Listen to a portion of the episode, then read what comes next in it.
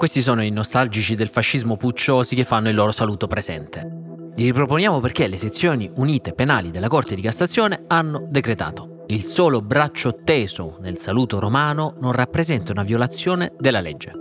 La sentenza era attesissima perché è veramente importante avrà delle ripercussioni. La Corte di Cassazione, che in questo caso fa giurisprudenza, doveva decidere se otto persone con il braccio teso a simulare appunto il saluto fascista erano responsabili della violazione della legge Mancino, ossia avessero istigato all'odio e alla discriminazione oppure anche responsabili della violazione della legge Scelba, tipo quella che vieta la ricostruzione del partito fascista. Come scrive il Corriere, fondamentalmente la Cassazione ha detto: le sceneggiate nostalgiche fasciste sono una cosa diversa dalla pianificazione concreta della ricostituzione del partito fascista. Cioè, se uno fa il saluto romano, per quanto possa apparire patetico, ma non si sta adoperando per ricostituire il partito fascista, allora in sé non può essere punito perché sta facendo solo un rito commemorativo privo di conseguenze per la comunità e per la democrazia.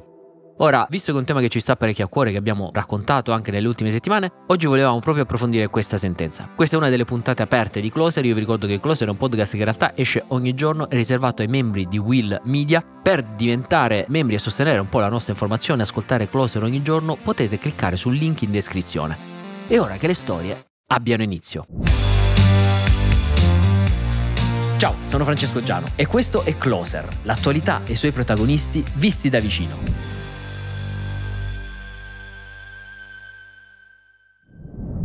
Partiamo dalla vicenda. Tutto nasce il 29 aprile 2016.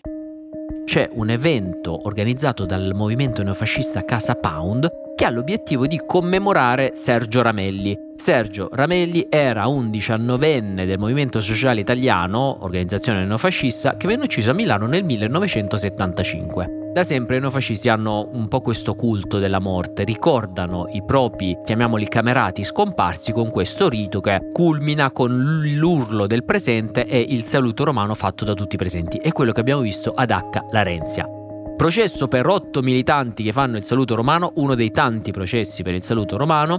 In tribunale in primo grado vengono scagionati, in appello però vengono condannati. Alla fine il caso viene portato davanti alla Corte di Cassazione. Corte di Cassazione che a sua volta rinvia il caso alle sezioni unite. Le sezioni unite sono, per capirci, il top gun della giurisprudenza italiana. Fanno delle sentenze e quelle sentenze diventano quasi giurisprudenza. Tutti si devono rifare a quelle sentenze, quasi il Vangelo. Sentenza che arriva adesso attesissima, ripeto, dopo i casi di H. Larenzia. È una sentenza molto difficile perché dobbiamo fare un po' il quadro delle leggi. Su questi fatti ci sono due leggi. La prima, come scrive il Fatto Quotidiano, è la legge Scelba, è quella che vieta insomma le manifestazioni fasciste. All'articolo 5 punisce chi con parole, gesti o in qualunque altro modo compie pubblicamente manifestazioni usuali al disciolto partito fascista. Sembra la descrizione perfetta delle braccia tese, ma l'orientamento dei giudici su questo tema è un po' restrittivo perché la legge del 1952 attua il divieto costituzionale di rifondazione del partito fascista. E visto che già lo attua apertamente, le manifestazioni nostalgiche sono reato solo se aumentano il pericolo che quella rifondazione avvenga, cioè che effettivamente uno sta tentando, clandestinamente o meno, di ricostituire il partito fascista, che è una prova ovviamente molto difficile anche da raggiungere. La seconda legge invece è la legge Mancino, è una legge molto più recente del 1993, all'articolo 2 vieta manifestazioni esteriori, emblemi o simboli propri di movimenti portatori di idee fondate sulla superiorità o sull'odio razziale o etnico, come il fascismo Lasciatecelo dire, che ci piace tanto dire che il fascismo fa schifo. Nella legge Mancino, però, il saluto romano non è citato espressamente. Diverse proposte di legge hanno provato appunto a introdurre esplicitamente il saluto romano, però non sono mai passate. In questa piccola nebulosa si inseriscono tutte queste manifestazioni commemorative, no? Che spesso vengono sottoposte a processo ma si concludono in nulla di fatto, perché ci sono state diverse sentenze di orientamento contrario. Alcune magari l'hanno condannato, altre hanno detto molto più semplicemente, guardate, il saluto romano se fatto con intento solo commemorativo e quindi ricordare morti e magari in luoghi adeguati, tipo un cimitero, non può essere condannato. Adesso, dopo tanti dibattiti, dopo tanti orientamenti diversi all'interno anche della Cassazione, arriva la sentenza. Dice non si possono manifestare queste manifestazioni del pensiero e dell'ideologia fascista in sé, ma soltanto quelle manifestazioni che determinano il pericolo di ricostituzione delle organizzazioni fasciste. Loro dicono, questi qua che fanno il saluto, fondamentalmente non si stanno adoperando operativamente per riportare e ricreare il partito fascista. Decisioni che avrà delle conseguenze notevoli. Adesso, diciamo, potrebbe essere garantita l'impunità nella maggior parte dei casi di saluto romano. Non mancano ovviamente i commenti. L'avvocato difensore degli otto militanti dice sentenza garantista di libertà e di tutela dell'espressione delle proprie idee. Casa Pound, organizzazione che si era definita in passato quella dei fascisti del terzo millennio, dice è una vittoria che finalmente mette fine a una serie di accuse senza senso, con buona pace di chi invoca condanne e sentenze esemplari. Presidente del Senato Ignazio La Russa dice la sentenza si commenta da sola. Insomma, quasi quelli di Casa Pound e altri festeggiano, sì, c'è da festeggiare, ma si può anche, nonostante la sentenza della Cassazione, continuare a dire che il saluto romano fa schifo. Ripetiamolo, quel saluto, quella scena fatta dai pucciosi nostalgici fascisti ci fa schifo. Sarà legale, ma ci fa schifo. E diciamolo, chiunque si riconosca in questi atti nostalgici o provi nostalgia per il fascismo può tranquillamente smettere di seguire Closer e anche di seguire Will. Ci farebbe molto piacere. Tra i vari commenti, due che mi hanno colpito. Il primo è di Luigi Manconi. Luigi Manconi è un vero attivista bravissimo per i diritti, uno di quelli che non molla mai, che prende posizioni intellettuali oneste, anche molto controverse, che a me piace veramente tanto. Lui ha detto addirittura: Io continuo a ritenere sbagliato immaginare che quei saluti, quei saluti romani, andassero sanzionati penalmente. E lui è uno che ovviamente è contrarissimo a questi saluti, però vedete l'onestà intellettuale che ha. E lui dice: Noi spesso dimentichiamo Sappiamo che i fascisti, coltivando un potentissimo culto della morte, i loro caduti li ricordano con una costanza che la sinistra non ha e non ha mai avuto. E lo sta dicendo da uomo di sinistra. Di più, quando il giornalista del Corriere gli dice guarda che molti a sinistra chiedono lo scioglimento di Casa Pound, lui dice l'idea di sciogliere Casa Pound è sbagliata. Mentre per quanto riguarda Forza Nuova c'è qualche motivo, ma solo perché Forza Nuova è un'organizzazione che non sembra estranea ad attività terroristiche. Al contrario, dice, un processo di scioglimento di Casa Pound non solo sarebbe sbagliato, ma sarebbe anche rischioso, perché la ridurremmo in clandestinità e quindi comporterebbe dei pericoli per la vita democratica, pericoli di gran lunga maggiori di quelli che comportano adesso le attività di Casa Pound. È un po' quello che avevamo detto qualche puntata fa.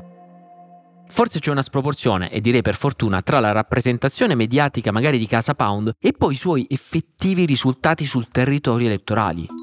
Non so se vi ricordate, alla vigilia delle elezioni del 2018 Casa Pound era su tutti i media. Si sentiva proprio il pericolo dell'avvento dei fascisti, dei nostalgici neofascisti di Casa Pound. Manifestazioni anche belle frequentate, alle elezioni non fa più del 2%. Poi crolla ancora, fino a che si ferma, credo fosse alle elezioni europee, a uno 0,33%. Loro stessi dicono, insomma, qua eh, qualcosa non va. E siamo molto contenti che qualcosa non vada. Vedete come c'è questa sproporzione. Quindi quasi vietare certe manifestazioni metterle in clandestinità potrebbe essere quasi una misura meno efficace perché poi cadi nella trappola del loro vittimismo. Loro potrebbero dire, beh, attenzione qua, noi siamo vittime, giochiamo al ruolo delle vittime e possiamo reclutare più persone. Secondo e ultimo commento, quello di Carlo Calenda. Lui ha detto, il problema non è il fatto che in Italia ci siano dei fascisti, perché ci sono in tutti i paesi. Penso che il vero problema sia culturale, a partire dalle scuole. E questo mi ha fatto tornare in mente una bellissima testimonianza di un ascoltatore di Closer e anche di un membro del nostro gruppo WhatsApp. Lo chiamiamo Giovanni, nome di fantasia. Lui è un membro insider di Will e quindi è attivo anche sul nostro gruppo WhatsApp Closers, dedicato appunto agli ascoltatori di Closer in cui ci commentiamo un po' le notizie. E lui aveva parlato proprio dopo a Casale Renzia, ci aveva mandato un bellissimo vocale sul gruppo in cui raccontava la sua esperienza. Allora, comincio per eredità perché mio padre era un ex del Movimento Sociale Italiano e, e- e continuo perché all'interno di quelle organizzazioni trovo un ordine e un allontanamento dal degrado tipico di alcune scuole superiori della periferia romana. Per quasi dieci anni lui è stato dentro le organizzazioni di destra italiane. Quindi, diciamo, in quel contesto erano attività formative, a volte con escursioni e con un contatto con la natura rurale dell'entroterra razziale molto molto bello che ti faceva pensare di poter fare qualcosa di bello per, per il tuo paese. E però lui dice una cosa molto bella, dice io sono andato lì perché cercavo un qualche tipo di ordine e disciplina per allontanarmi un po' dal degrado delle scuole superiori che io vivevo nella periferia romana. Dice che all'inizio è una carriera militare e è molto bello il suo messaggio perché ci fa capire come la prevenzione per certe derive anche da parte dei giovani parta proprio da un'implementazione, da un miglioramento della nostra quotidianità. Miglioramento della nostra quotidianità e delle nostre vite e delle vite dei nostri giovani che deve avvenire e deve partire proprio dalle scuole.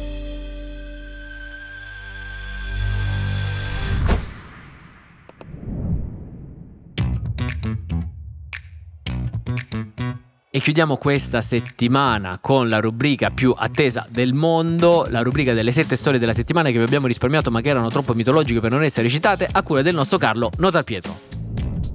Ciao Fra, eccoci con le sette storie della settimana che vi abbiamo risparmiato ma che erano troppo mitologiche per non essere citate. Una settimana particolarmente densa di perle, vi dico solo che ho dovuto eliminare storie tipo Alberto Sordi accusato di essere una spia dell'URSS, Gasparri che accusa Mediaset di silenziarlo definendola una tv comunista, Daniela Santanchè che torna a parlare di Pista da Bob o il PD che è ancora in ritiro spirituale a Gubbio e pare che i deputati abbiano cantato tutti insieme appassionatamente in pullman sulla strada per l'Umbria. Perdere l'amore di Massimo Ranieri. Praticamente tra un po' dovremmo fare le storie della settimana che vi abbiamo risparmiato dalle storie della settimana che vi abbiamo risparmiato. Ma vabbè, non perdiamoci e partiamo. Vi prego di chiamare il 118.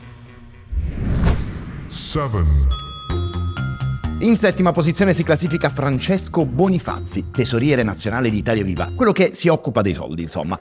Pubblica un reel su Instagram sul canale del partito, ringrazia per le donazioni fatte a Italia Viva. Ciò che vale di più è che la comunità di Italia Viva è cresciuta del 10%, perlomeno sotto il profilo delle opzioni che avete dato appunto alla nostra comunità e al nostro partito. Grande entusiasmo quindi per il risultato del 2 per 1000 a Italia Viva e poi arriva la nota dolente. Torno ahimè al, alla nota dolente, è davvero molto importante eh, il vostro sostegno ne chiede degli altri. Con questa musica suave di sottofondo Bonifazzi chiede di finanziare il partito con un intro che probabilmente non ha convinto neanche Matteo Renzi a finanziare Italia Viva. Dai su Bonifazzi, credici un po' di più, ma non è tutto. Quello che mi ha veramente stupito di questo video è che è stato pubblicato il 17 gennaio e sentite un po' l'intro. Buongiorno a tutti, vi rubo 30 secondi dal rientro dalle vacanze. Cioè, questi di Italia Viva fanno le vacanze importanti. Buongiornissimo direi, bentornati dalle vacanze anche a voi. In sesta posizione troviamo colui che è destinato a essere nuovamente il candidato alle presidenziali del Partito Repubblicano in America, Donald Trump. Sentite cosa dice durante un comizio per la campagna delle primarie.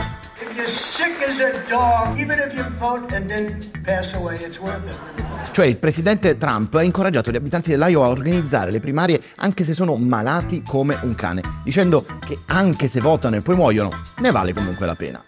E subito la memoria torna a un grande cattivo dei cartoni animati. Alcuni potranno morire, ma è un sacrificio che sono pronto a fare il mitico Lord di Shrek, l'antagonista principale del cartone intento a liberare il suo regno dalle creature delle favole. Non so perché, ma mi piace pensare che Donald Trump abbia preso ispirazione da lui per il suo discorso.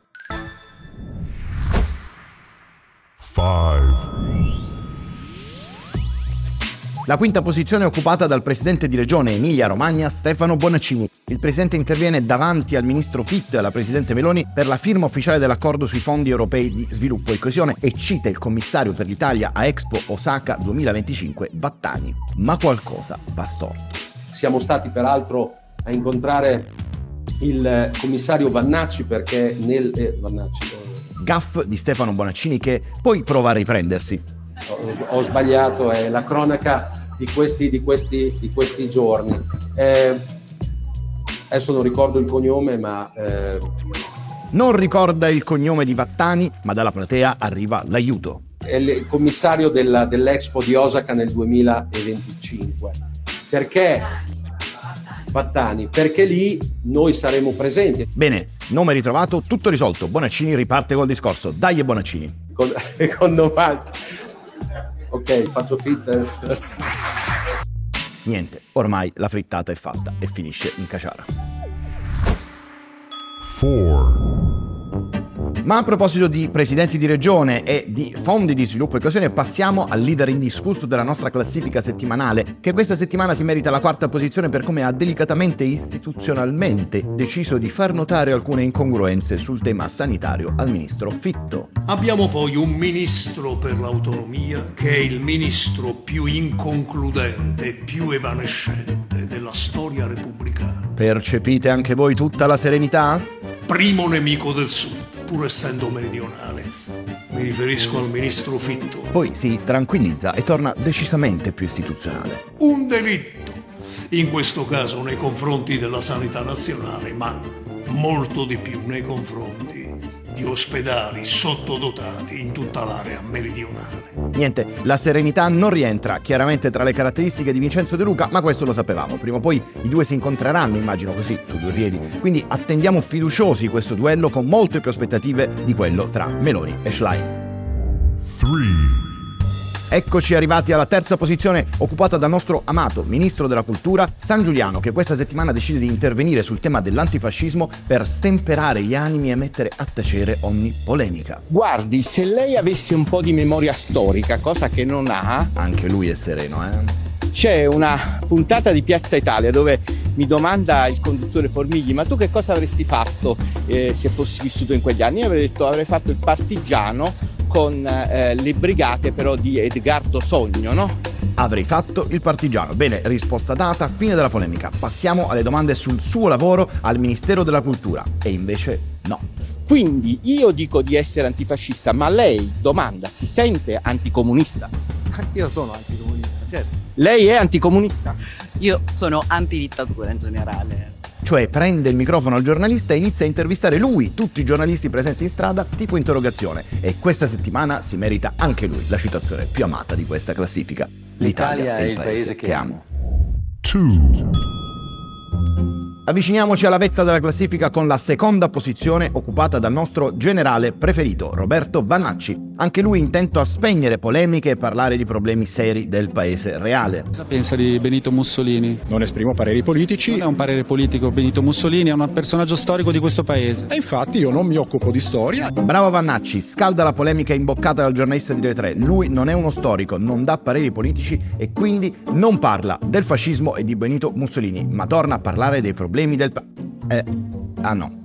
Dico che Benito Mussolini è stato uno statista italiano che ha eh, governato in questo paese dal 22 al 43. Niente, passiamo alla prima posizione, che è meglio. One. dove troviamo una storia che ha appassionato tutta l'Italia, degna di una serie tv Netflix da prime posizioni, il Tonno Gate. Protagonista Danilo Toninelli, l'ex ministro delle infrastrutture e dei trasporti del Movimento 5 Stelle. Si diceva darsi all'ittica, una tentazione che deve aver sfiorato l'ex ministro dei trasporti nonché 5 Stelle della prima ora Danilo Toninelli, una volta calato per lui il sipario della scena politica con la mannaia del divieto stellato di incarichi oltre il secondo mandato. Tornato alla sua vita di sempre, non ha però abbandonato il grillismo parlante e dai suoi canali social in onda al web di commenti, analisi, valutazioni e puntualizzazioni sui fatti del giorno ma la bellezza di questo servizio televisivo non lo approfondiamo, vero? Andiamo dritti al punto, dai, il tonno. Ora uh, non riesco a prendere neanche il tonno. Avete per esempio la scatoletta di tonno? Io prendevo quelle in vetro perché ehm, una parte, insomma, ma porca costava 2,50 euro una scatoletta, non so di quanto, quanti grammi, costa 7 euro. Ragazzi, è una roba devastante. Danilo Toninelli se la prende col costo del tonno che è salito vertiginosamente negli ultimi mesi e non può più permettersi quello nel barattolo di vetro, ma non è tutto. Diciamo prima me lo dico il salmone perché è proteico, siamo fissati dalla palestra, queste robe qua, eh, o mangiavo la bresaola, cancellati tutti, un po, per, un po', perché non voglio più mangiare carne o voglio limitare la carne e anche il pesce, un po' perché non è più, non è più fattibile.